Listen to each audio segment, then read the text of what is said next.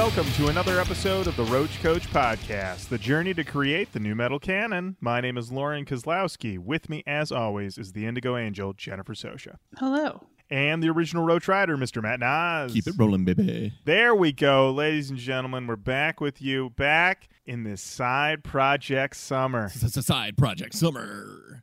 It's on the side. And this week, we're talking about a very special side project. We're talking about Hellyeah. Hell yeah. There, there it That is. is it. That is it in That- a nutshell. That is it. Uh, Hellyeah Hell yeah. is is a side project. Uh, well, you know, we'll get into who's in this band in a second. Um, but first, we got to talk about Jenny. When did this album come out? This album was released on April 10th, 2007. That's a come down record. Yes, it is. Indeed, is a come down record. Jenny, I think we need to start. We, we- we'll get into the history of who's in this uh, of of our history with this album in a second. But first, we got to talk about who's in Hellyeah. Hell yeah. So on this record, which is their first album, they're self-titled. Uh, we've got Chad Gray on vocals, obviously of Mudvayne fame. Greg Tribbett on lead guitar. Tom Maxwell on rhythm guitar. Jerry Montano on bass, and Vinnie Paul on drums. So you have quite a few nu metal connections in here. Chad, as Jenny said, is from Mudvayne. Greg Tribbett, also from Mudvayne. Tom Maxwell from Nothingface. Jerry Montano, also from Nothingface. And Vinnie Paul from Pantera and Damageplan. I guess we'll start. Uh, Jenny, we'll start with you. History with Hellyeah. Hell So- yeah. I had not ever listened to Hellyeah Hell as as far as I know. Um but I very very much this record cover like I remember this. It's um the band in front of uh flames and the logo is like a sort of stamped steel or or something. I I don't know. It's quite a lot. We got cowboy hats, chin straps, aviators. It's it's a whole vibe. Oh, it's a vibe. It's it's Uh, a guys, vibe. the vibe is Hellyeah. Hell yeah. Hell yeah. Like, yeah, I don't think I could walk by this album cover without having, like, I don't know, being like, I don't want to say assaulted, but like, No, Jenny, Jenny, this album cover, this album cover is basically a picture of being catcalled. Like if Yes. this album is in your house and you walk by it, it will whistle at you, even though it's an inanimate object. yeah, regardless of, yeah, I don't know. I agree. It's, it's very like, my internal sensors go avoid when I look at this. So I'm just going to trust that. Uh, do Uh. either of you have a history with this album, with this band? To stay thematically consistent, hell no. Hell no. Uh, hell no. Uh, this was uh, not a band that I uh, had ever looked into. I was actually not aware that it had any nu metal connection because I was only uh, aware of Vinnie Paul's presence in it. So I assumed it was some sort of uh, Pantera Damageplan offshoot and was only tied into that. And I mean, just, you know, 2007. I pulled up my best albums list from 2007 just to see where I was at at the time.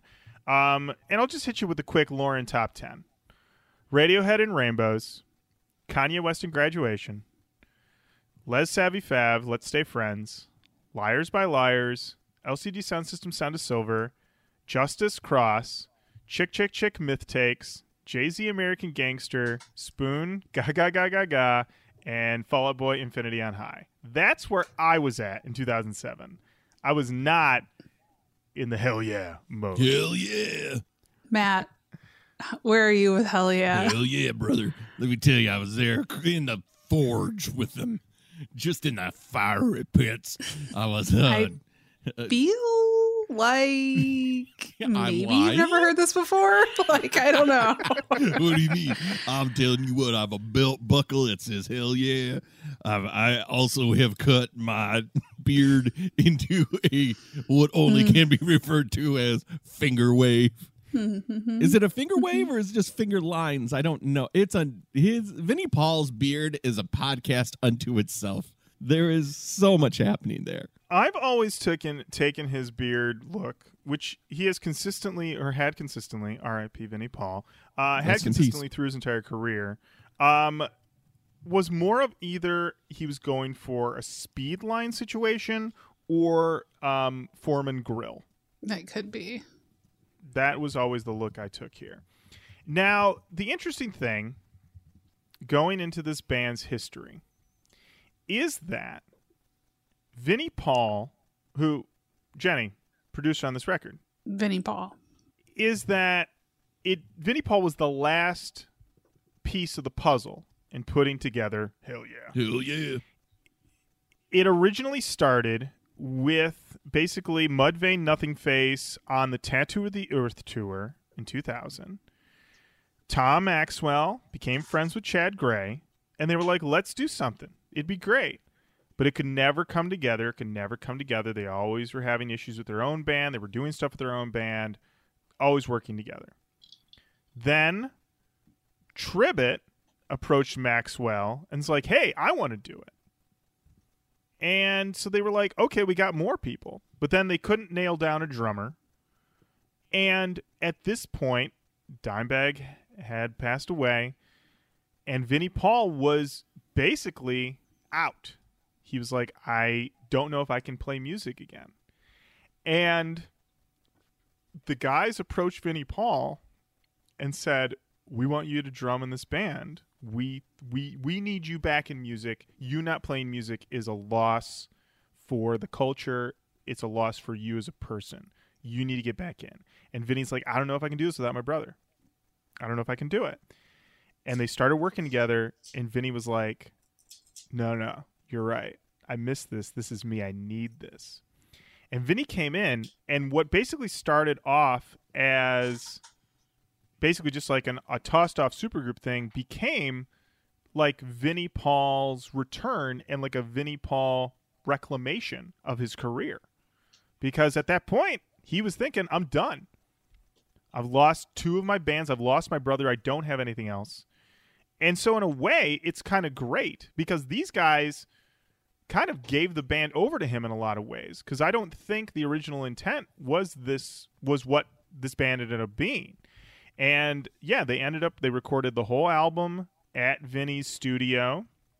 There's a little mini making of doc on on YouTube where you see them in there and they're all kind of uh, all the other guys in the band are kind of in awe of being in this studio where so many classic Pantera records have been made or developed, and you know, the, you know, Chad saying like you can just spend hours just looking at all the memorabilia on the wall. And so for a lot of them, it's like working with Vinnie was like we are we are resuscitating a legend, you know, someone who we grew up on, and he's not done yet. We're bringing him back in. Uh, so in that way, you know, it's very admirable origin for the band, and definitely doesn't make it feel. Um, I mean, obviously we'll talk about this as we get through the record, but it doesn't feel so much like um, like an ego stroke of these guys just like um, you know, Mudvayne's, you know, uh, making me feel like I can't get out what I want to get out, and, and instead, you know, it, it turns into something else. Jenny, we got some genre tags. Yes, we do. Heavy metal and groove metal. Okay. All right. Makes sense. Makes sense. We should mention so, Jenny, you listed who's in the band on this record, but they don't even make this lineup to actually the album coming out. Are you aware of this part? No. Go Oh. on. So, at the album release party, bassist Montano assaulted guitarist Tom Wa- Maxwell and made numerous gun threats while heavily intoxicated. And so they're like, "You're done." And so yeah, he didn't even he made the album and then basically at the album release just tried to beat up the guitarist and they were like, "Well, this isn't going to work." and uh, they then brought on a Damageplan bassist, Bob Zilla, and uh, and he uh, joined the band. Uh, since then, there have been numerous lineup changes, as you might imagine. The the consistent through it, uh, leading up obviously to the uh, passing away of Vinnie Paul. Um, Chad stays on vocals. Tom Maxwell has stayed in the band, um, and uh, that is and Vinnie Paul was there until he passed. Um, so really, Chad and Tom are the only consistent. Um, they've had four bassists in the time of the band, two lead guitarists. So turbulent, turbulent, turbulent. Uh, we've been talking about this album cover, and I, uh, when we were planning this app, I was not sure if I'd have time to seek out a physical copy.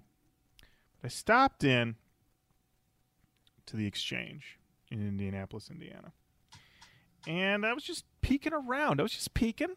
I was like, "What do they got? What do they got in stock this week?" And I had a gift card burning a hole in my pocket, and I saw they had uh they had two copies of this album, one sealed for ten dollars, and one open for seven. Well, I trust the checks and balances of the exchange, so I said because it's all locked up there, highly secure. You gotta get you gotta find an employee with a key. I said I need you to open this up so I can get that hell yeah. They open this up. I pull it down and I find that for $7 American, I have in my hot hands a signed copy of Hellyeah. Every member of the band. Wow. Seven dollars? $7. Even Vinnie Paul? Vinnie Paul. All of them sign it, which leads me to believe, since they're all their names are underneath each one, they even this is before they kick the guy out of the band.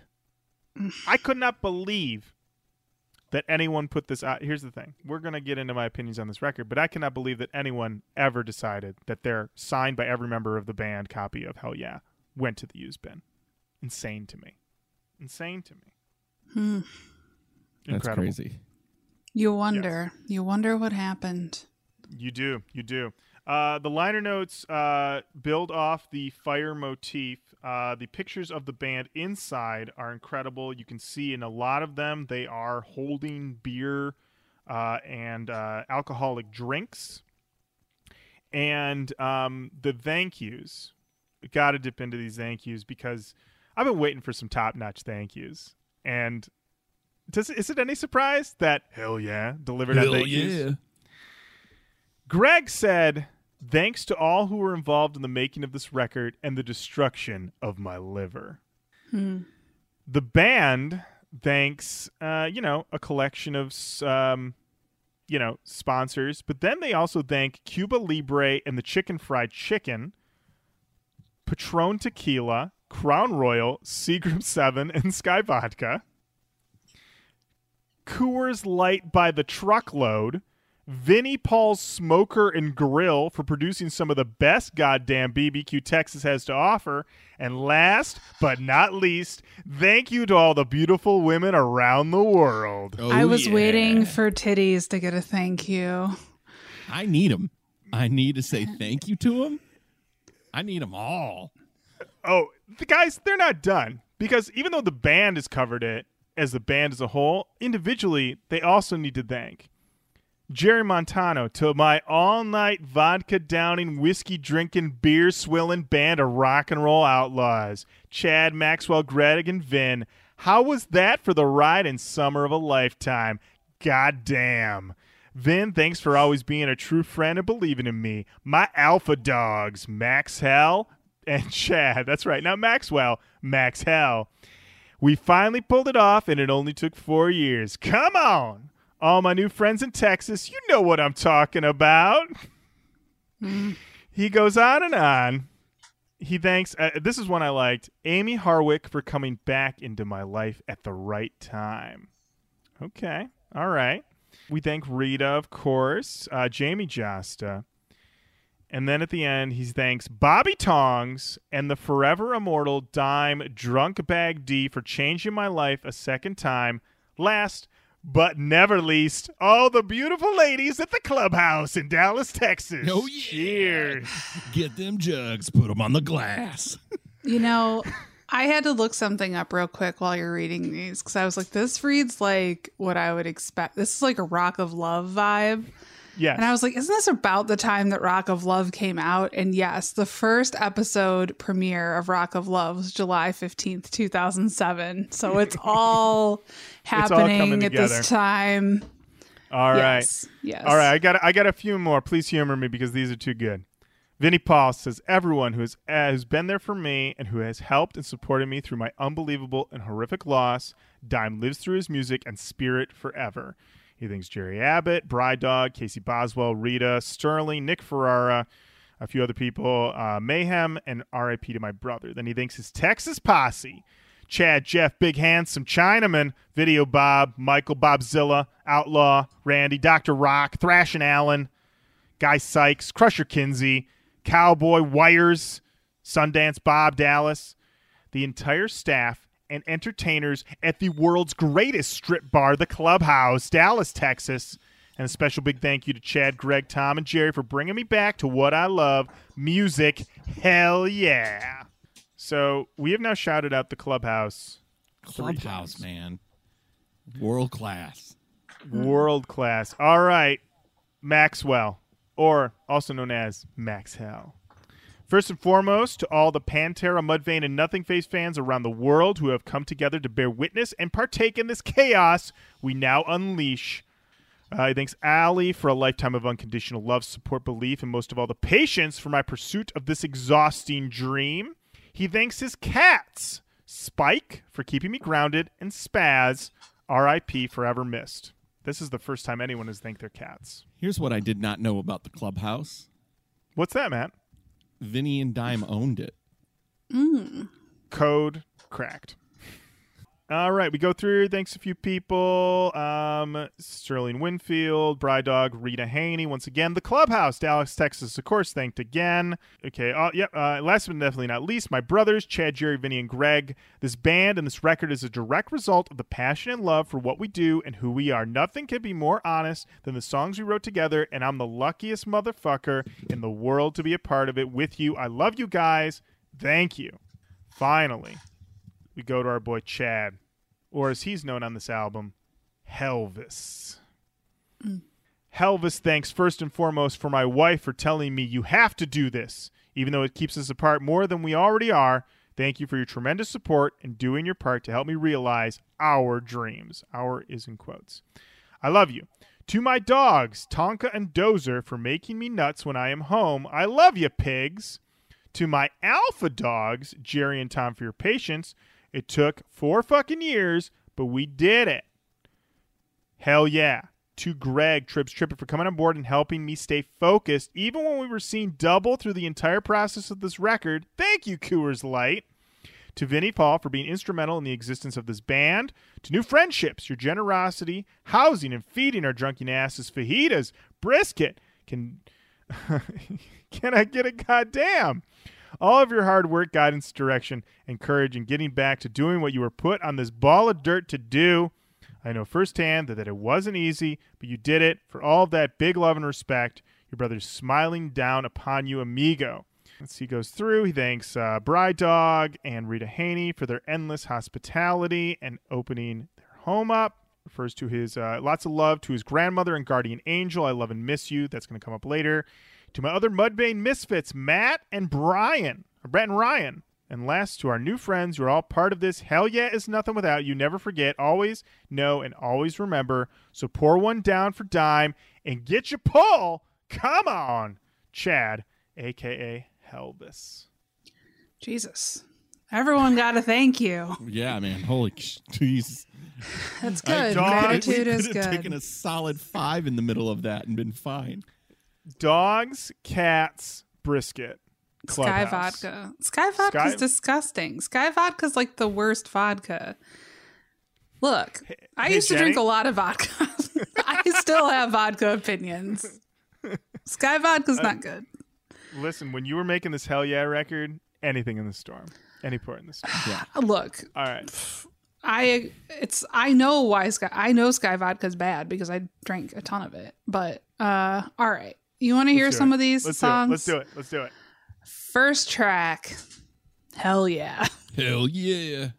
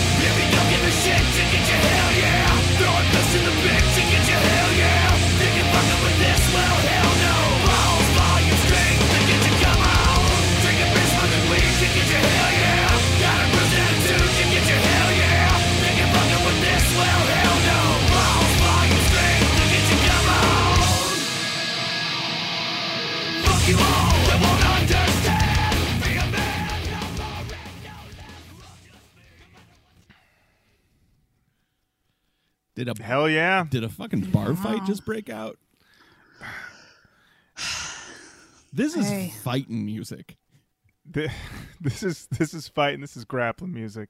This is this is uh th- this is a song where as I listen to it, I just imagine someone who is really drunk fighting someone who's only a little drunk, and the little drunk guy has got the other guy's head in a headlock, and he's saying, "Dude, chill, dude, chill," and the other guy is like out, and he's just like his arms are just flailing. That's this, Jenny. I want, I need to know your thoughts on this song. This is definitely that dive bar, bar fight, groove metal music, man. I mean, I I think like in 2007 especially, I was actually probably in this zone of like listening to this kind of music. Um at least somewhat. And I don't know. It's just so very much sp- it just feels like so very much specifically what it wants to be. It is drunk. It is at the dive bar. It is at the strip club. It is just like this. It feels like this very like masculine expression. Even like of all the stuff we do, there's something about this that is so like, I'm a fucking man. like, Yes. this is like basically like a dick of an album. Um, and I don't hate it or anything like that. I actually do I do like this kind of music. I don't know that I like this particular situation, but it's just like cartoonishly macho. I don't hate it. It's just it's it's not for me. I will say that. Matt, what did you think? Yeah, I definitely felt like here we go. Here we go. This is certainly aggressive. Yeah. Certainly aggressive. I want to drive as fast as I possibly can.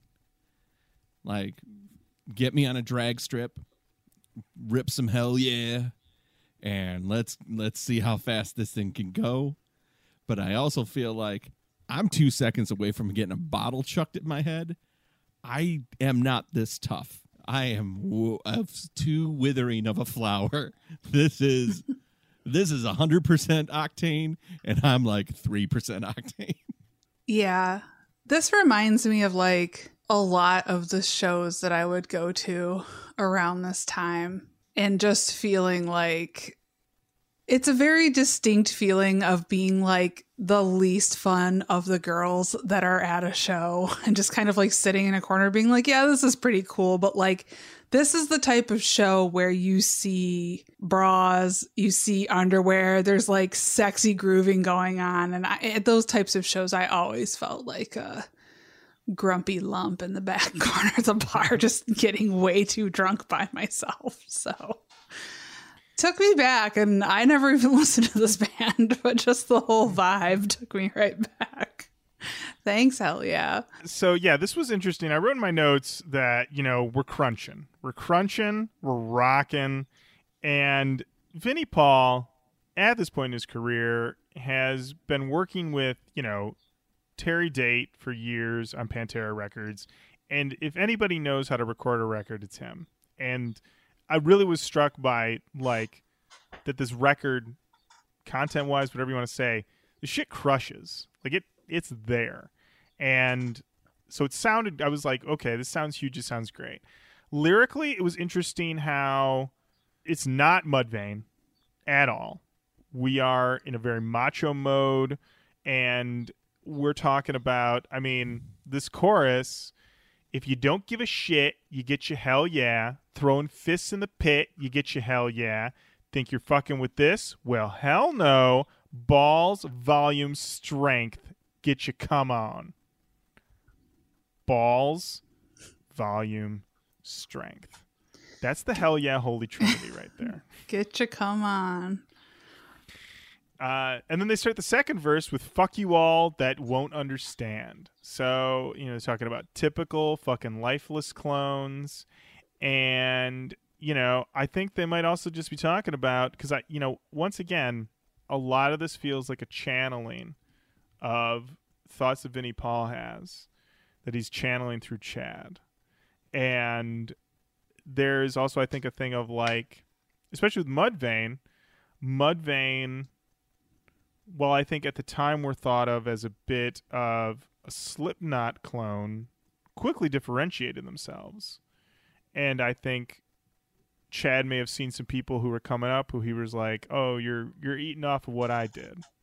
And so I definitely can see the POV there, and I think that may have also made Chad and Vinnie kind of kindred spirits in that way because Vinnie Paul's older than all these guys, and he's probably like, "I was doing this when you were babies." Yep. I'm sure there was some phrase that was something like, I've been doing something with titties as long as you've been sucking on them, you know, for like milk. Mm. Maybe I've just got nursing on my mind. You might. I did unpack my breast pump while I listened to this. Yeah.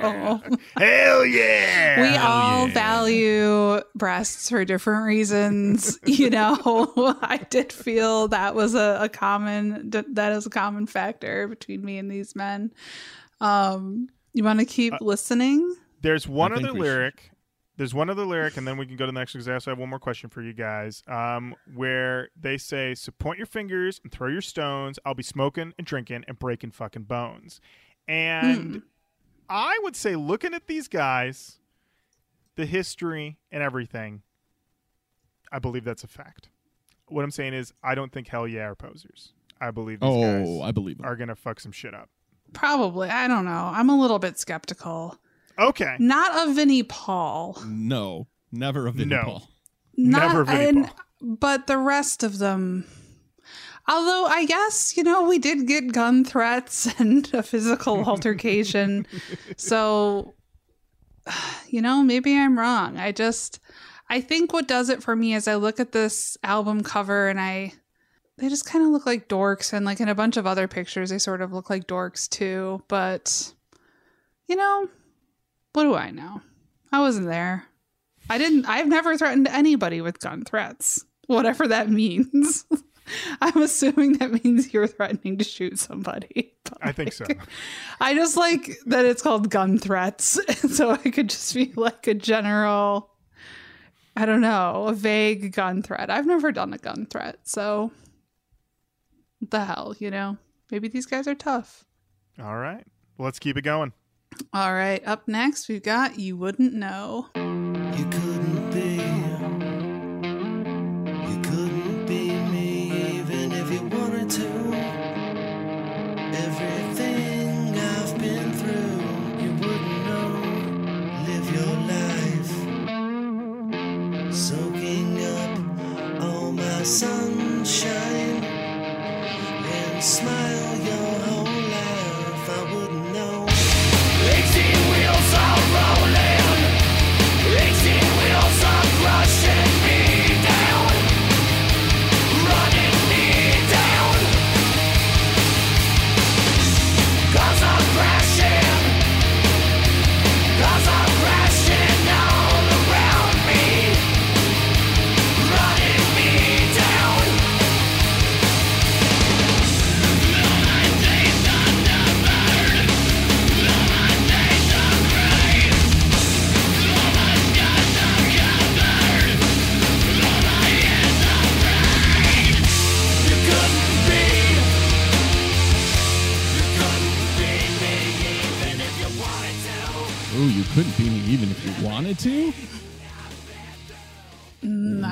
You wanted to. Not even if, Not you, even if you wanted wanted. to.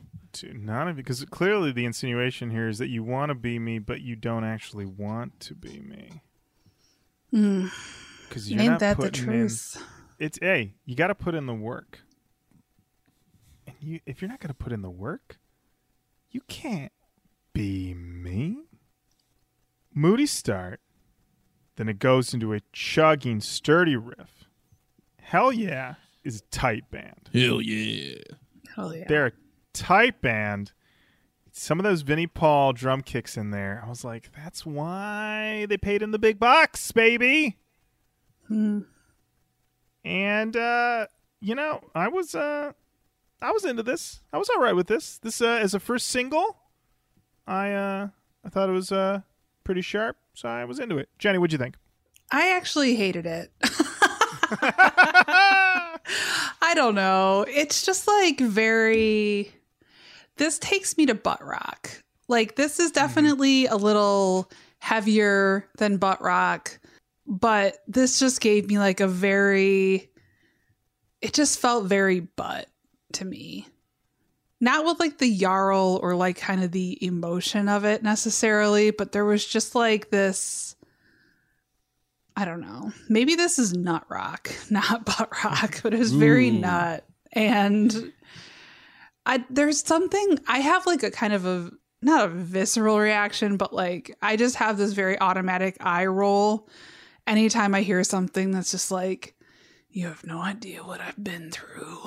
Like and I do think that this was somewhat about based on what I read, like Vinnie Paul talking about just like how he's been around and all the stuff that he went through with his brother being murdered. And like, I, I totally respect that. I just like, whenever I hear stuff like this, I think like everybody's been through a lot. Every person in the whole world has been through a lot of stuff. Uh, and so it just made me like roll my eyes and I don't know. It it certainly wasn't for me. Do I see why people like this and why it resonates with them? Yes. This is 100% uh, you're driving somewhere where you feel it's okay to crack a beer in the car, windows down, like that type of zone. I get it. I just didn't like it at all. Matt? yeah, definitely falls into the not for me camp. Um, kind of an interesting mid tempo boy after that uh, ripper right out the top, and then um, yeah, this this at this point, two songs in, I already know this music's coming from the balls. Yeah, not rock. yeah, it's coming straight from the danglies. Uh, everybody, everybody, you're gonna need to sack up because it's hell yeah time. Yeah. Sack up or pack up. Nut up or shut up. It's time for hell. That's it. Um, yeah, it was interesting to read uh, that. Yeah, once again, Chad sort of allowed uh, allowed himself to be a mouthpiece for Vinnie, um, and using this song to sort of talk about. Yeah, I think I think what it is what it is, Jenny, is not so much that you know everybody hasn't been through things, but I think that Vinnie probably was getting a lot of like sympathy from a lot of people that he probably didn't want it from. And he could tell that it was patronizing and maybe people coming in like you know it is where you know i mean and we've all been there where there's somebody that we know and there's like a tragedy and we just lost touch you know? And sometimes it's, it's not malicious at all. And then you like you wonder should i say something? It's been years. Would it be out of line you know and I'm sure that there was probably some people that came back into Vinnie Paul's life that he was that were trying to be like, "Oh man, I know what you're going through." And he's like, "You don't know, and you haven't been here. You couldn't, you couldn't possibly imagine." And uh, and so for that, I kind of it was uh, it was definitely a butt rock vibe, but with a very sympathetic message that I found resonant and truthful, which I did not expect going into this record. Um, especially reading the liner notes, I thought I was gonna get just uh, you know, this song's about a special girl named Diamond. You know, so Sure. you know that's Please thought this was welcome gonna to the go. stage a very Yeah, special exactly. girl, Diamond. Diamond. Um, so there's a music video for this song. Uh, Jenny, did you get a chance to see the You Wouldn't Know video? I did. Yes. What did you think of the You Wouldn't Know video? Um I mean, it's exactly right. It's just like them rocking out. Eventually we get to some strippers. Like I if nothing else, this band has a f- I don't even know if it's a formula. It seems pretty genuine. They're not going out of their way to do anything that is beyond the very distinct vibe that they're putting forward this video stayed in that zone. Yeah, it was funny is that I believe as the video the video is the band performing live uh, in front of a audience uh, outside during the day. It's all shot in black and white, and then at about the halfway point of the video, it goes to nighttime, and I believe you get a shot of the clubhouse sign, and I went, "Oh, oh," and then we get a shot of the stripper pole, and I said, "Here we go, here we go," and I wrote in my notes when I sent it to you, Jenny, that this crowd is amped A lot of metal fingers, a lot of pointing at the camera. hey now, and um, all hotties, no naughties. Oh, 100% hotties. All hotties. No naughties. No naughties. No naughties. Big bodies. Love them. Love them hotties. Oh, if you didn't know, uh, Roach Koach Pro is such a pro hottie podcast. Oh, totally. Totally. All right, let's keep it going. All right. Up next, we got Matter of Time.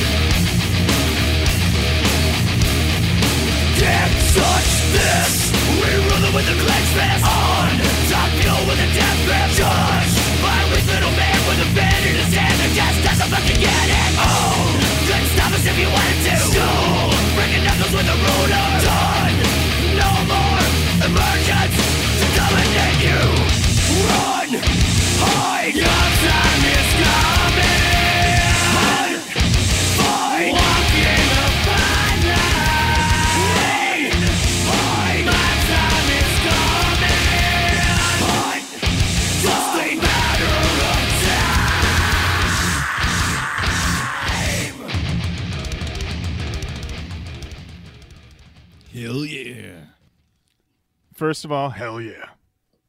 Sure. Hell yeah. Yeah, it's almost like Z Rock. It's like, can I get a Z Rock? Yeah. Can I It's get like- a Z Rock? Can I get a hell yeah? This it's surely nobody will know what the fuck I'm talking about, but I'm going to say it anyway. It's like the guy who plays Macho Man on Young Rock. Which I have watched almost every single episode of because I cannot believe this. Okay. Let me tell you why.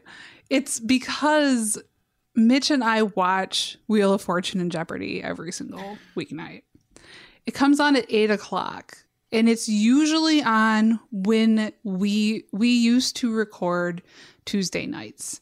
So it was normally on from eight to eight thirty, which is just before we record. So we're not like turning something else on necessarily. So I'm just sitting there watching Young Rock. And at this point, I've seen like almost every episode. So that is uh, what hell yeah gives me. You know what though? That makes sense because we were watching uh, Jeopardy and Wheel of Fortune for a little bit, uh, like on Friday nights, and here it's on a CBS channel, and it would roll right into the MacGyver reboot, and we ended up watching about half a season of the MacGyver reboot. No good, not a good show. Um, lots of talking in uh, nondescript conference rooms. Um, but uh, Henry Ian Cusick from Lost is on it, and so we'd be like, "Oh, it's Desmond," and then that would keep us going for a little bit. Anyway, I understand a little bit more now of why you've watched so much of Young Rock. Let's talk about Matter of Time, you guys. I think this is about some critics. Hmm. I think this is about some naysayers because there's a line judged by a weak little man with a pen in his hand and just doesn't fucking get it. Hmm. Run, hide, your time is coming. Hunt, find, walking a fine line. It's just a matter of time Wow. before hell yeah hunts you critics down like the dogs you are. Yep. You better better hide Lester Bangs. Rob Sheffield, get in your bunker. Robert Yeah. Christgau, lock your doors. Sack up Yeah. or pack up, Christgau. Yeah. I this song I actually thought was a bit of a ripper. I liked this one. Um yeah, they're crushing on this one. They're crushing. Uh, Matt, what'd you think of uh, Matter of Time? Um, it was okay. I mean, I I, I, oh, I hate that I I'm gonna say this, but I am. I kind of already know what this is, and I already know it's not for me. So we're just gonna keep rolling through it. But uh, it's like, you want another beer? I've had ten. Yeah, you want another beer? Yeah, I guess I have another beer. That's what this Yeah. feels like. Matt, they are. Here's the thing: all of our criticisms of this album, they are answering in the lyrics. Because the second verse, this is how it starts: "Talk your shit and get some balls to back it." yeah. Look. We don't want to hang out with you. You don't want to hang out with us. That's fine. That's yeah, fine. yeah. Honestly, if an album's called Hellyeah and it has the entire band engulfed in flames in the front cover, there better be a song that sounds like this on it. There's nothing about this that feels anything other than exactly what it should be. So, all right. Well, let's see what what is yet to come. Uh, up next, we've got Waging War. Dismiss the face of reason consequence you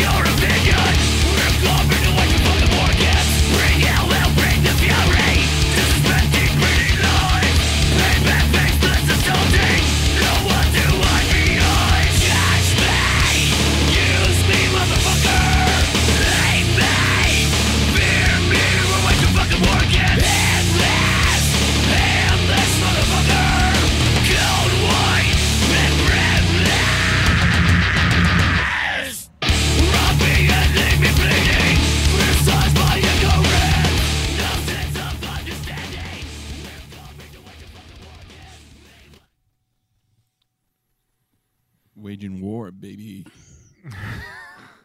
Truly. Hell yeah, we're waging war. Yeah, brother. Hell yeah. I'll see you in the pit. Oh yeah, where I'm gonna wage some war on that ass. Just get in the pit and oh start boy. some shit. oh my gosh, this one I wrote in my notes. Oh shit, right into it. Very honestly, the the chorus felt very nu metal to me. Judge me, use me, motherfucker. Hate me, fear me. We'll wage a fucking war again. I wrote my notes. This is a heater. Incredible f word usage on this album. Um, this is another one where it's very clear that we're coming from a personal place. The lyric uh, later on in the song, you want to use me to sell your fucking magazines, abuse me. Clearly, we are talking about Vinnie Paul's relationship with the press after his brother has died. And once again, it's coming from a true place, true emotion, true pain, and thus I can only respect it. That it is given this I don't even want to use the word sheen because that's the sheen feels too smooth, but it's definitely a situation of like, you know, it's got this butt sound. Do I wish it was a little more metal? Do I wish it was a little more maybe Pantera y? Yeah.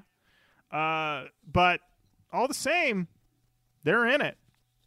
They're in it. Jenny, what'd you think of Waging War? Yeah, I mean, I I thought it was all right. I definitely liked the heaviness. It was cool. I yeah, I mean, like I can't really. What am I gonna say? These lyrics are earnest. It seems so cool. it's still not for me, but it's it's. I mean, it sounds great, but uh, you know, Would you say would you say that the lack that, that they're the, the lyrics are so earnest that like their lack of poetry, for lack of a better word, takes you out a little bit? Like you kind of perhaps it was basically just less direct, more metaphorical. You know, the fact that it's just literally about what it's about makes it seem like a little flat for you. No, I just it doesn't make it seem flat for me. It's just like it feels like I, I can appreciate the straightforward I mean that that like makes sense for this band. It wouldn't really make sense to me if it went into like a lot of like flowery like metaphors or anything like this. This is like a straight ahead what you see is what you get situation. I just think like I don't necessarily it doesn't resonate with me. Um, but I'm also not really feeling like I'm in. I, I don't feel like particularly compelled to be like, oh Jesus Christ, these lyrics, because it's like, oh, this is just like what it is for you. This is how you express your grief. This is how you express your frustration. Like, but again, it's just like extremely stereotypically male, right? Mm-hmm. Like all of this oh, is like there's a mm-hmm. lot of pain here, but my reaction to it is going to be like, "Oh fuck, kick your ass!" Like, okay, I feel I you. I Yeah, so I think that's that's what I mean more than anything. But that's that's like a genuine expression of this. So you know, I can I can respect that. Matt, I'll see you in the pit. fair enough. Fair enough. Uh, All yeah, I should have activated the pit on that. Sorry. Um, and I probably should have done it for uh, the first song, Hellyeah, but I was too busy dodging beer bottles. It happens. You got you got to look out for yourself, Matt. 100%. And uh now the song we've been waiting to talk about. Oh Jenny, boy. Up next, we got alcohol and ass.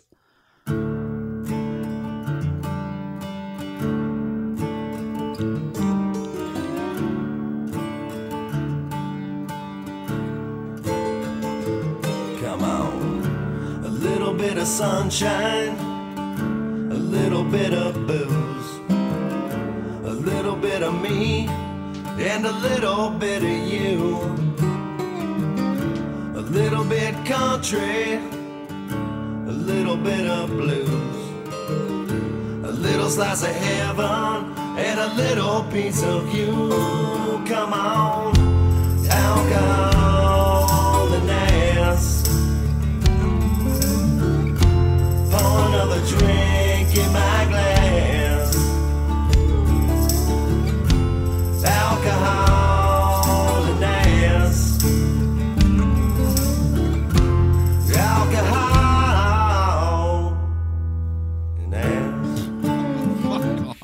off.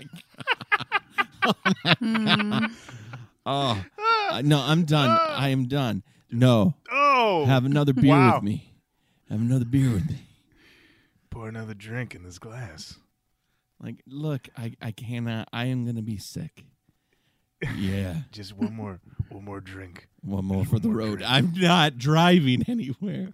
I can't. One more. We can get, we can get an Uber. One more drink. Come on. Yeah, Just wanna shot, say hell yeah to shot in one a beer. drink. Shot in a beer. Hell yeah. Shot in a beer. I hell wrote in my notes. I wrote in my notes that lyrically, these li- that this song has an odor. like the moment I heard this song, I'm like, I can smell it. I can smell this song, which I think was the intent. Uh, if you do get a 135, you do get this go into a rocking chorus of alcohol and ass. All right, I'll go there.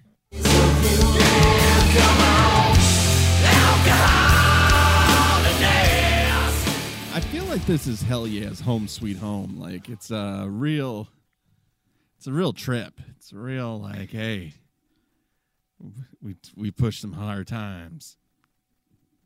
this is honestly the song where I thought, oh, this band has a signature track. You go to see Hellyeah. You know that when they do this song, you're gonna have lighters. You're gonna have people going wild. You're gonna have people arms people people that don't know other people putting their arms around them, going Hell yeah, man! You and me, we're alcohol and ass here. And hell yeah. And for that, I appreciated it. It is also completely foreign in vibe to my life and lifestyle. But it did it fe- it felt like I'm like this is for a group of people this is the song. This is a defining Yes. song. Yeah. Jenny, you, you went through a lot with this song. Well, this song, I just first I want to say on Wikipedia, it there's one line that made me absolutely scream, which is the name is a combination of the word alcohol and the phrase haul an ass. Like, got it. The thank you Wikipedia, but we got there on our own. Um, I think if I did still drink, I might quit if I knew I would be associated with this song in any way. This is just such like a I do agree with this like this is like a signature song type thing. Just like I know this vibe. I've definitely been in lots and lots and lots of groups where this has been the strong vibe. I can't hang. I just really hate this song so much. And the video, oh my god, the video is just like it's just a hundred percent what this is. Like, oh, it's just like guys rocking out, sticking out their tongues, doing like weird little licky licky stuff. And Then it's just like a bunch of like women in their underwear, just like the whole vibe is just fucking not for me. Like, I'll stay home. You have fun. there definitely was a vibe when watching these videos where I remember thinking, "Oh, if I walked into this place, I'd be like, I made a wrong turn. Not my scene. I've got to go somewhere else." I feel like I'd be I'd be clear fish out of water going into these scenes. Um, but it definitely, I mean, let me tell you, you see these people. It's once again another live performance video. This audience is feeling these lyrics. This is their anthem. This is their song. Uh, I gotta believe I haven't looked up any hell yes set list, but I gotta believe this is a staple. I gotta believe through the career they've never let this one go. Matt, alcohol and ass. I mean, it it's kind of a it's a really sad song, sad one. Go on. No, I mean just the lyrics and just kind of the overall tone. You know, like I don't know. I just kind of I do feel like it's a uh, raise your lighters. We're all in this together type of song, but it's also you know it's, it's kind of sad. You know, alcohol and ass. Pour another pour another drink in my glass. A little bit thirsty, a little bit used, a little bit of whiskey, and a little pinch of chew. A little bit tired, a little and a bad attitude. A little bit of drinking and another piece of you. It's kind of Matt, when you say it like that, that is that does sound incredibly grim. this is a this is I- I- a gut. I mean, punch. I mean, especially when you consider that the person that's being sung to is basically being equated in the same way to a little bit of chew, a little bit of you and a little bit of chew. Like I, I'm equal. Ugh. Yeah. um, I uh, I pulled up on setlist.fm just their top ten most played songs live, and actually, "Alcohol and Ass" is number nine.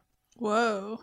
Yes, um, the most played "Hell Yes" song is "Hell Yeah" hell yeah. Good for them. by a significant margin. So, all right. right. Up next, we've got Goddamn. of course we do.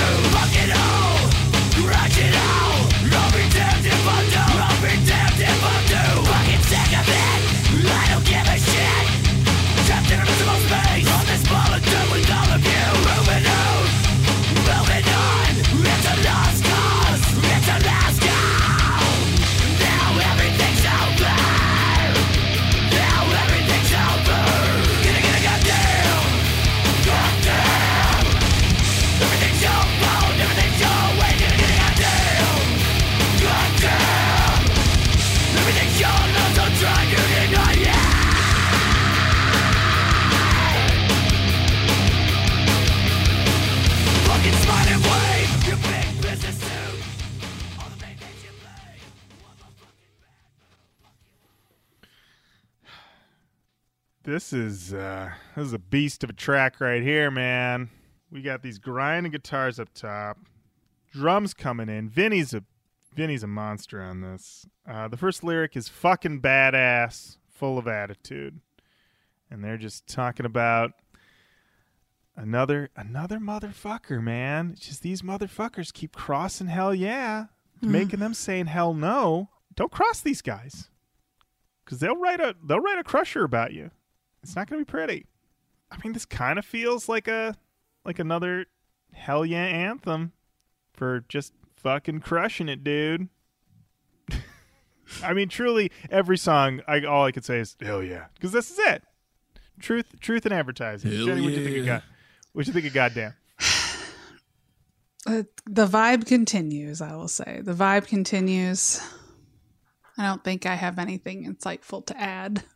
They're in their pocket. Yeah, it, it's this. Uh, this is a hell yeah track. Like, yep, absolutely. Do I like it? Do you like it, Matt? I guess I, I at this point, kind of almost halfway through the record, I don't think they're taking me for the ride. And you know what? I know what they're thinking. Who gives a shit? Same. Stay That's true. home. Yeah.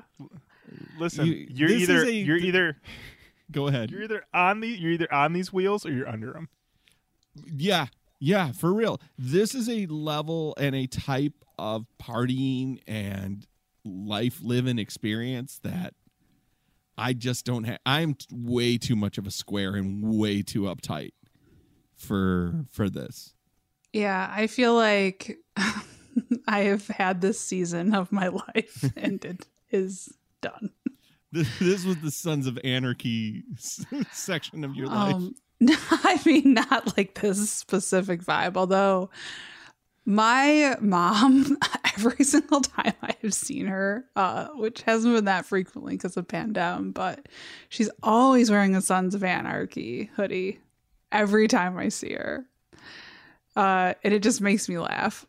but any like no, Jenny, like Jenny, not is your yeah. mom Sam Crow? No. No, no, no, no, no. I don't even know what that means, to be totally honest, but I'm going to say no and assume that's correct. Um, but I just mean like that, like hard partying, like constantly going, whatever vibe. Just, oof, I don't know. I agree, Matt. They would say, go away if you don't like it. And I would say, yeah, sure. I'll yeah. see you later. Yeah. Have a good time though. You all Mhm. keep doing it. Enjoy it. I'll be over here. all right. Up next, we've got In the Mood into Star.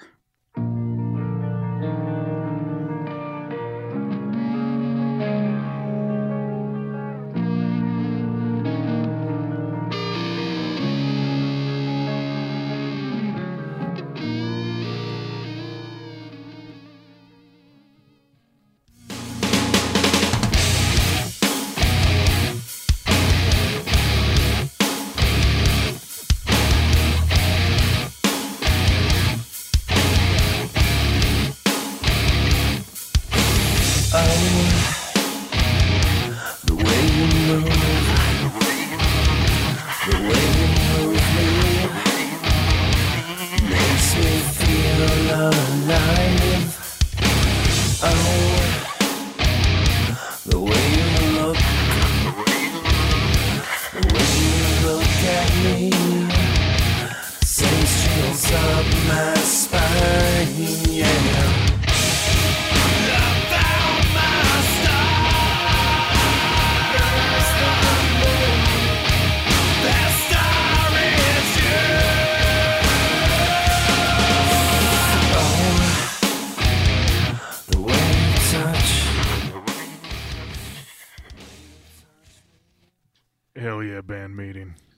Yeah, hell yeah, I'm in. Hell yeah, yeah, yeah. All right, I got to tell you guys something. Last night I was down at the clubhouse.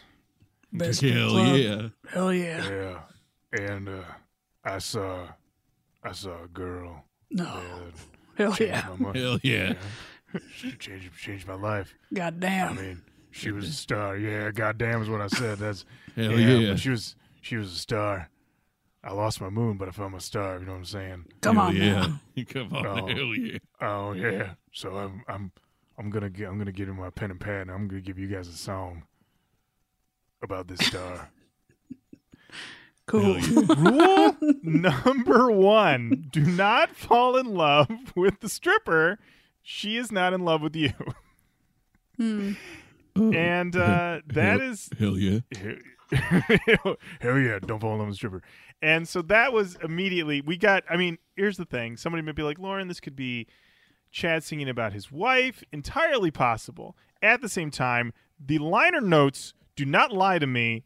The clubhouse is thanked multiple times. There are strippers in the main video at the clubhouse.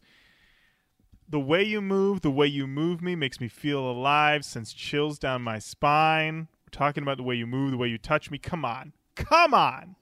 Strippers are people too. There are people too, but I feel like that is the inspiration here. I would agree. You know, this whole album, the vibe continues. This is 100% a song that has the tempo that leads me to believe it was designed for a dance. and not, and you Not know rec- what kind of dance. Not a rec- not a recital. no. Ain't Well, dance a recital of sorts. A recital of sorts. I have a friend who recently told me that they went to a strip club in these times. And I was like, Do the strippers wear a mask? And they said, Well, they're supposed to. But it's oh, kind of up to the DJ to enforce whether they do or not. And I was like, The DJ? what? Ah, Yes. And about, I don't know, about two or three days after they told me this, that strip club got closed uh, for a COVID outbreak, which wasn't terribly surprising. But, you know, it's just those little things. The DJ's in charge of mask enforcement. Something, you know, in my life, I never thought I'd be like, in the middle of a pandemic, who enforces the mask mandate at a strip club? And I know, at least for one specific place that I will not name, the answer to that question. Is the DJ. Wow. It's the DJ, The a lot of responsibility. That's that's a lot. He's got to keep he's got to keep the dancer rotation moving. He has to be picking the songs and he has to be on top of the mass. This was uh this was also like a midday stop at the club. So I don't know if at night it's a bit more strict or or what, but just want I'm just passing along this information to the good people. Boy oh boy.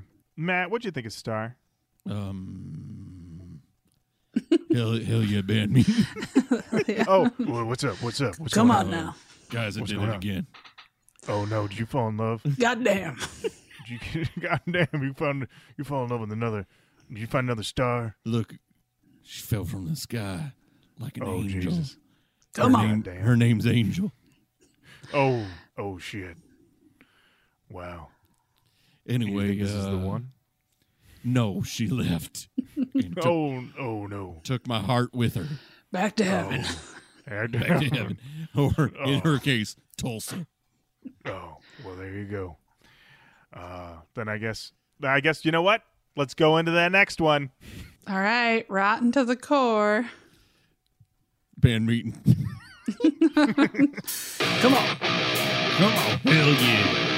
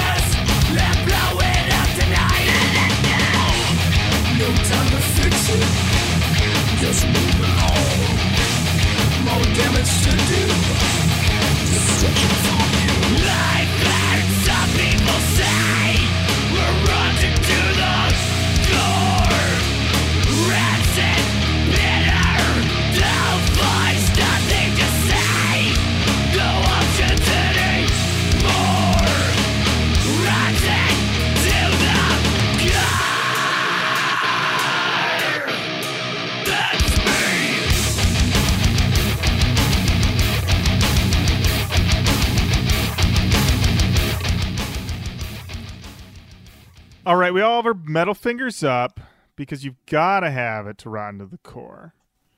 This is a song in which they're saying, "You think we're bad news? We agree. We are bad news." And I mean, they're talking about just burning bridges, wasting resources. Literally, that is a lyric: wasting resources, which I love. That Um, makes me feel lyric- like you're not that bad. You're just like, I'm wasting resources. You're like, oh. I'm trouble. if you were trouble, would you think of things in terms of wasting resources? Hell yeah, I Hell would. I'm yeah, I would. I would just I'm be wasting- like, I'm I guess, like- fuel. That seems like a total like Texas billionaire way of like. I, I mean, I guess these are some Texan boys, so come on, wasting Come resources. on, wasting resources. That's just a very nerdy way to express your uh, whatever malfeasance you're up to, which is nerdier malfeasance, you know.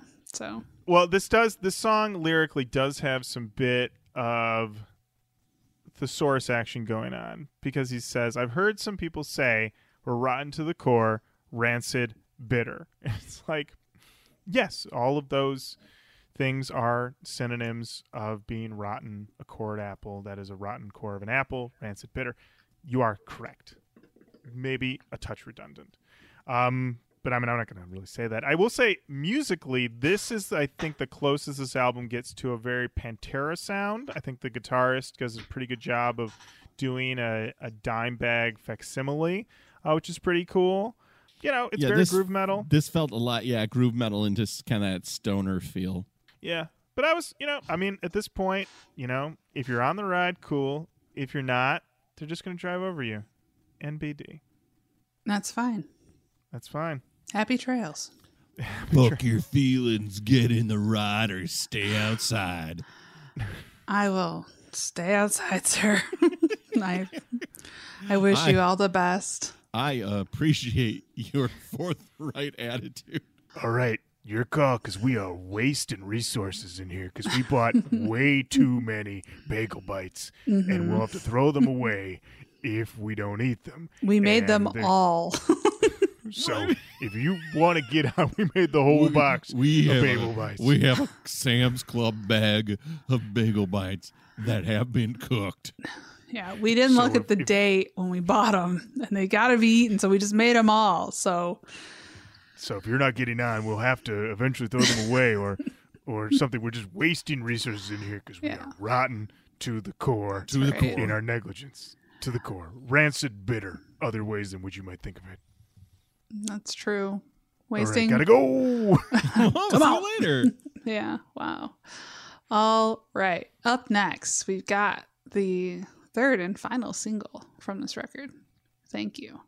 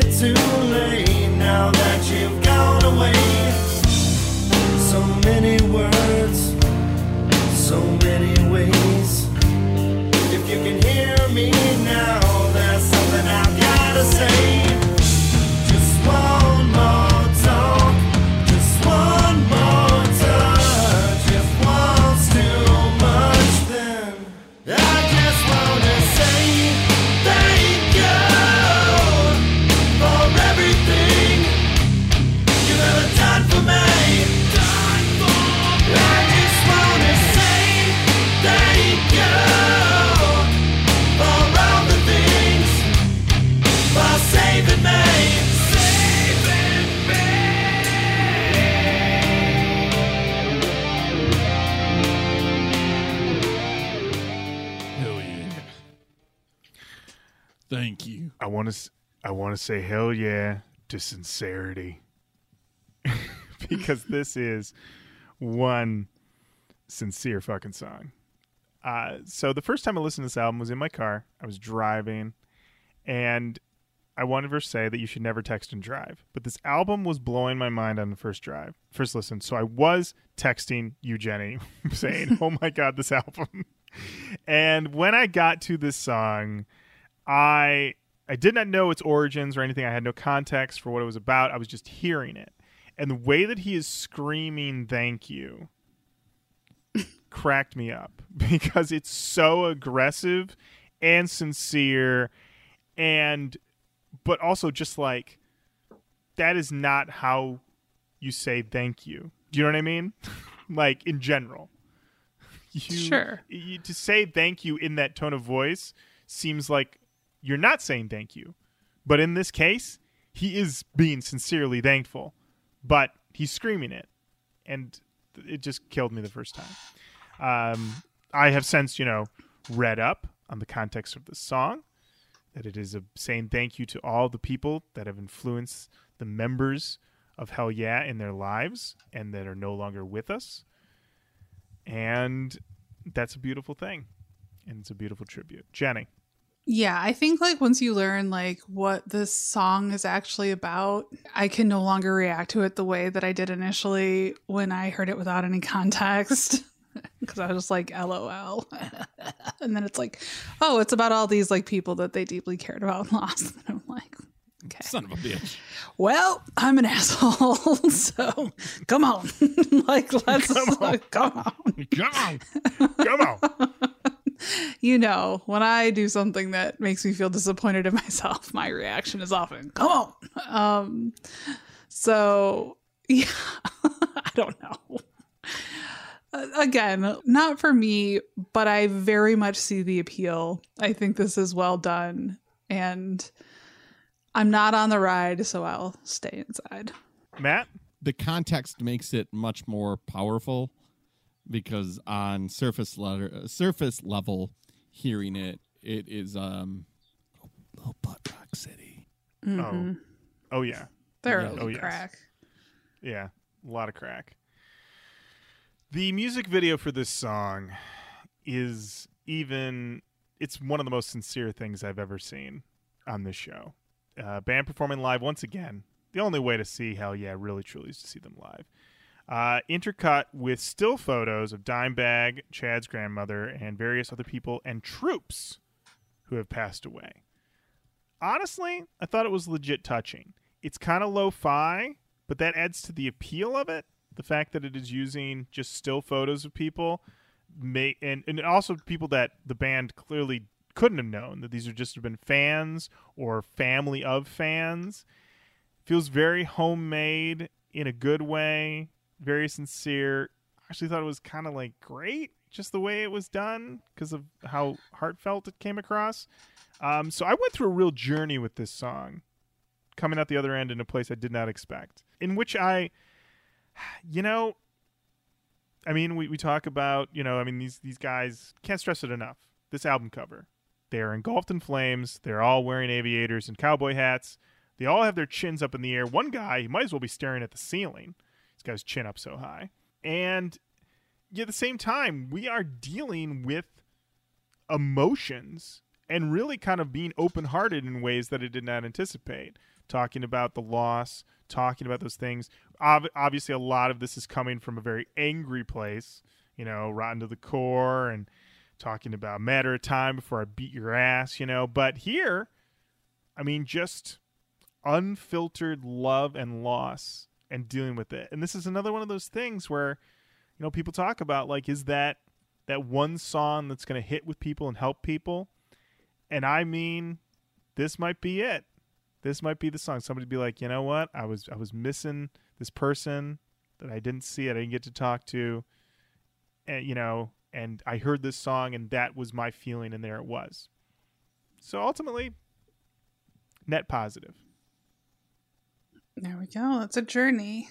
It's a journey. That's a journey. My journey was much more shallow. All right, we've got some tracks left here. Uh, up next, we've got Nausea.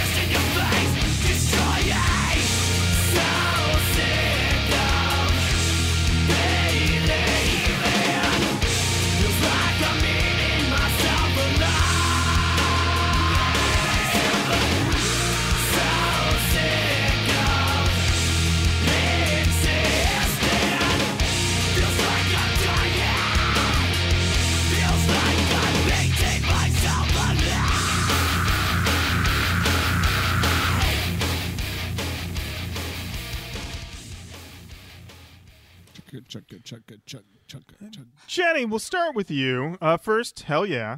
Um, Hell yeah. And uh, Goddamn. second, uh, what'd you think of this song? Uh, I thought this was all right. Definitely feels like we're getting toward the end of uh end of the road here, but not bad. Chugged right along. Kept the vibe going. This is definitely an album that you could put on at a backyard barbecue and just let it play front to back. You get various moods throughout, but there's nothing on this record that's really going to like startle you out of anything. Um, so, and I could see that being like a, an intention for this. You want to play this at a cookout or an outdoor boozy beer situation. So I thought it was fine. Just fine. Goddamn. God damn, hell yeah. What do you think? Yeah, I gotta say that. Yeah, like you often hear about bands, you know, like uh, you know when we're testing out material, we'll get in the car and take it for a drive, see how it sounds in the car. And I feel like yeah, this album was tested in the pit, the barbecue pit. I think that this was like they were throwing, they threw on a, a rack of ribs, and they were like, "Put on Star, let's see how that sounds." While I while I get these boys ready to go, and it's like, yeah, it sounds great, perfect for it.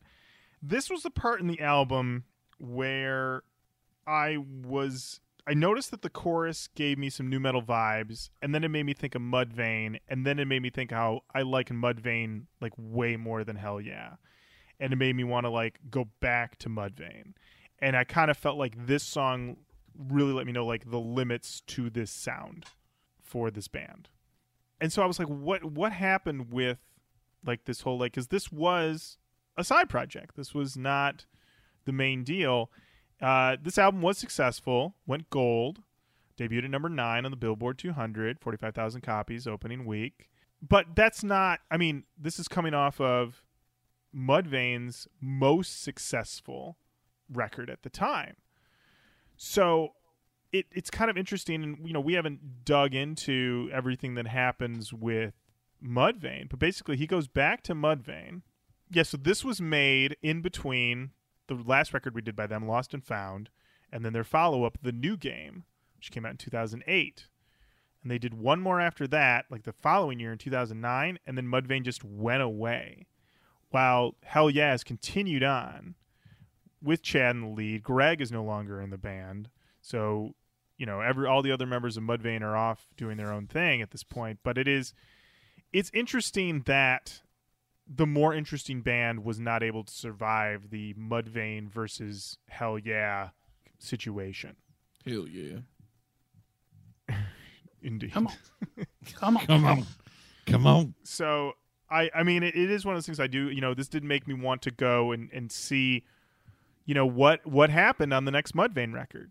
Is there a Hellyeah influence? Like or, you know, or a pushback? Like what happens? Because also it, it also feels like i mean looking at the sales for this band i mean granted this uh, Hellyeah came out as cds are going out mp3 era is coming up record sales are going down for everybody. So they're not they know they're not going to equal the mudvayne sales ability of those early those first three records but it just it just was interesting to me because i'm trying to think of another circumstance in which the side project becomes the main project and and in this way.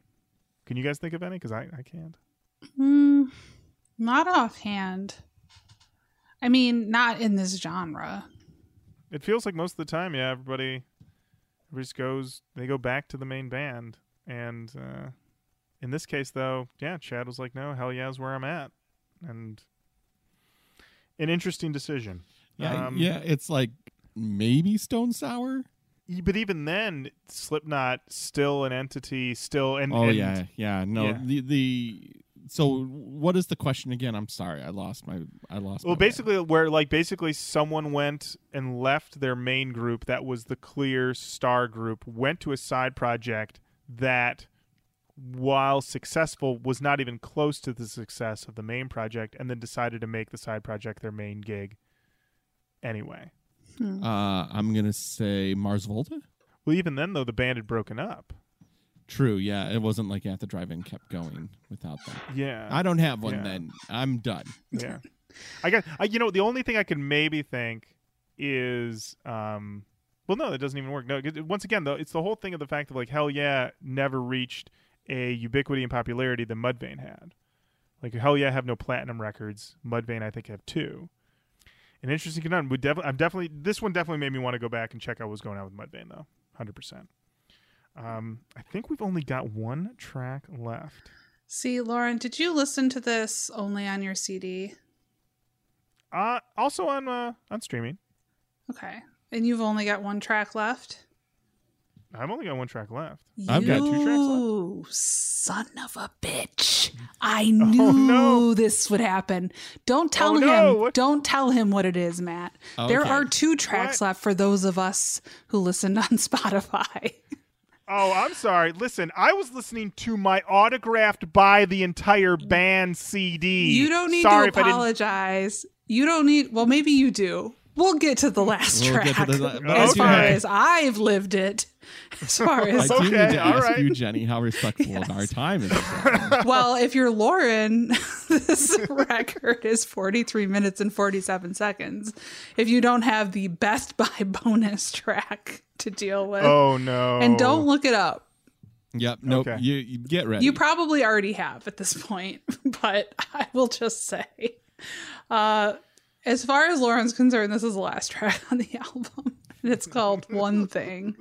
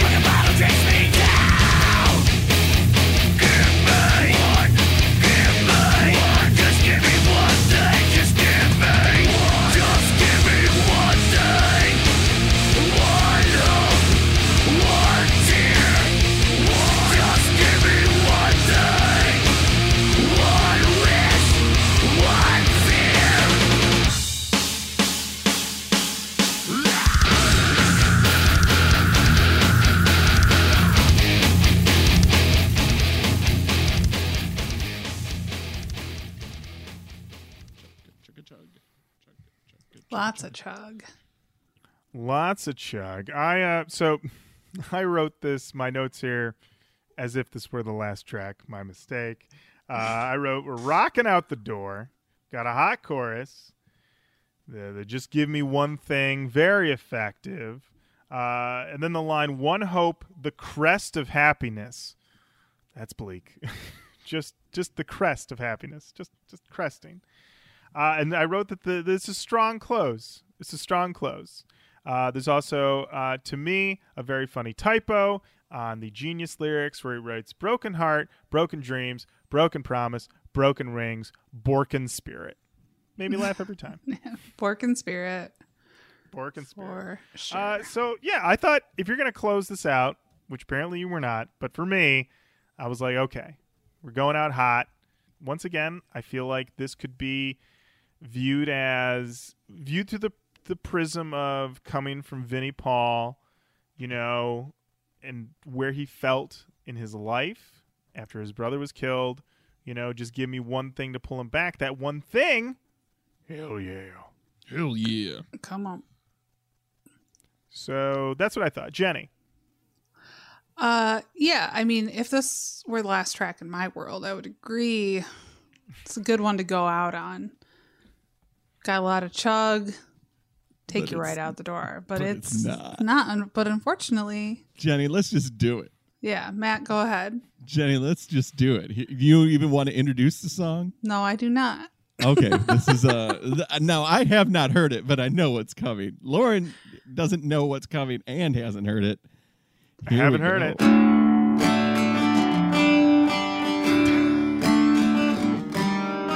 Again? Not quite. Come on. Little bit of sunshine, little bit of booze, little bit of me, and a little bit of you. A little bit country, a little bit of blues, a little slice of heaven, and a little piece of you. Come on, just the acoustic version of Alcohol and Ass. I like how the acoustic version, of which I'm hearing now for the first time and last time, is that his decision on the vocal is to stank it up, Stank it. Yes. stanking up those lyrics. Put He's your foot in it. Oh man, throw those boots away. They Ugh. stankin'. Yeah. This Those dogs are barking. they they're howling. Feed those dogs. They hungry. Ugh. This song got stuck in my head and Oh, I'm so sorry. Oh, I'm sorry, Jenny. I like I don't know if oh, this because is now like it's gonna get stuck in my head. I don't know if this is like somebody told me recently this is like an ADHD thing where like it's just your brain is constantly there's constantly just like shit going on all the time like little snippets of songs and songs and whatever but like being this pregnant it's really hard to sleep for me and a lot of times what will happen is I'll be listening to these records so much and then something some piece of a song will just get in a loop in my head. So if I wake up and I'm like, it just is there, and I'm like, what are what are you doing here? Get out of my head! And this song, this acoustic version of this song, just like three o'clock in the morning, I have to work the next day, and I'm like, hell yeah, get out of my head! God damn, I'm trying to sleep. Um, you know, somehow I'll find the strength to carry on, but this fucking song, man. I mean, I guess good on them. It's catchy, you know, but um, that's just my little story about the Wow. acoustic, the Best Buy bonus track. Best Buy bonus track. Oh well, I clearly the person who got this sign did not go to. They did not go to Best Buy for this one. This was uh, That's good for them. they probably they probably got this someplace like Record Time, Jenny. You know, got it. good for They them. Supported their local indie record store. I appreciate that. Another, on top of being like an evil fucking corporation, Best Buy has now done this as well. So that's another mark against Best Buy. Uh, well, there you have it. Hellyeah by Hellyeah. And uh, it's side project summer. And so uh, now we're at the part of the show where we talk about Is it essential or is it ego? I always forget. yeah. Yeah, that's Yeah, right. e- ego yeah, or ego essential. or essential. Yep. Jenny, we'll start with you. Much like Shitfly, again, sorry, Shifty. I I think this falls more in the essential range. I don't I don't get ego from this. I mean, I don't know. I guess to me this doesn't feel like vanity or ego. This feels like a very Legitimate, different yeah. it feels like legitimate. It feels like a very different vibe than you're going to get in I guess if we're going to count this like as a primarily like a Mudvayne side project. Like you're not you are not getting this in Mudvayne. Um while I didn't necessarily love it, I definitely see its appeal and I think it holds it like stands up as what I think it was trying to go for. So I, I'd fall more in the essential zone here. What do you think, Lorin? Yeah, I wrote that this is a pretty tight butt rock album. It's uh, no frills, just rocking.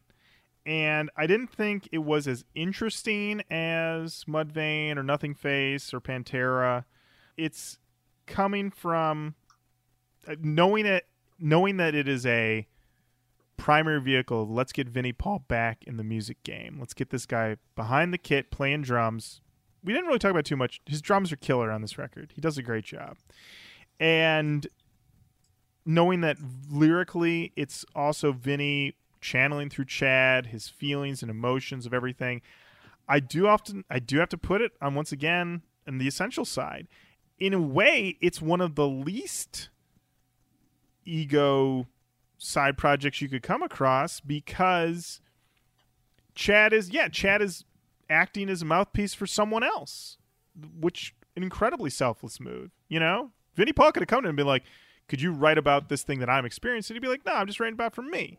But no, he opened himself up and allowed himself to be this mouthpiece, which I think ultimately is a great thing. And as a record, it was, you know, a trip at times. And once you realize, I guess, the sincerity of a lot of it, it's, uh, you can grow in your estimation a bit. I don't really think it ultimately is my vibe. Um, a, it's, it's a little too butt, a little too macho. Uh, but it definitely feels like intention to execution. They nailed what they were going for. And so, yeah, I'd, I'd put it as essential. Matt. Yeah, I think I don't have anything new to say beyond what you've already said. Uh, there's a sincerity and a um, kind of an earnestness behind it, even though it's a big, goofy kind of, yeah, it's a big, goofy rock record. And it's very much not for me. But it isn't an ego play. I There's not a point of listening to this where I feel like it's a David Lee Roth, Diamond Dave on Las Vegas stage, you know, kind of album. It's like, no, we're just five like minded guys who like to rock. Okay. Yep. It sure is essential, but not essential to my collection. There you go. There you go. And uh, so there you go. Hell yeah. Hell By yeah. hell yeah. Hell yeah. Come on. Is uh, Get in the in, a- van. in the van. Lorin, Goddamn. Yeah. have another beer. Um, I got to get another beer because uh, I burned the top of my mouth on all these bagel bites. I tried to eat them all. I, d- I didn't want to waste all these resources. We're wasting resources over here. We're burning daylight and wasting resources. That's a hell no in my book. Hell Correct yeah. the courses and stop wasting resources. We gotta go. We got to go. Uh, and who's we're the going DJ? to. Who's the DJ at the clubhouse tonight? He's on ch- he's on mask duty. Oh boy. The, that burden, the burden the DJs carry. Uh, indeed. Shake all right. them Well, that jugs brings and us. cover them mugs. We're live at the clubhouse. There it is. There it is. All right. Well, there. That's it. There. Another episode of Roach Koach there for you. Thank you so much for listening. Keep on saying hello to us online Facebook, Twitter, Instagram. We love to hear from you. Send us an email, roachkoachpodcast at gmail.com. And of course, head on over to our Patreon. Become a patron of the show, patreon.com slash roachkoachpodcast. And until next time, Jenny, thank you. Lorin. Come on. Thank you. What? Hell yeah. Thank you. Thank you. Hell yeah. Hell yeah. Hell yeah. Bye bye. Goddamn. Bye. Come on. A little bit of sunshine, a little bit of booze, a little bit of me, and a little bit of you. Little bit country,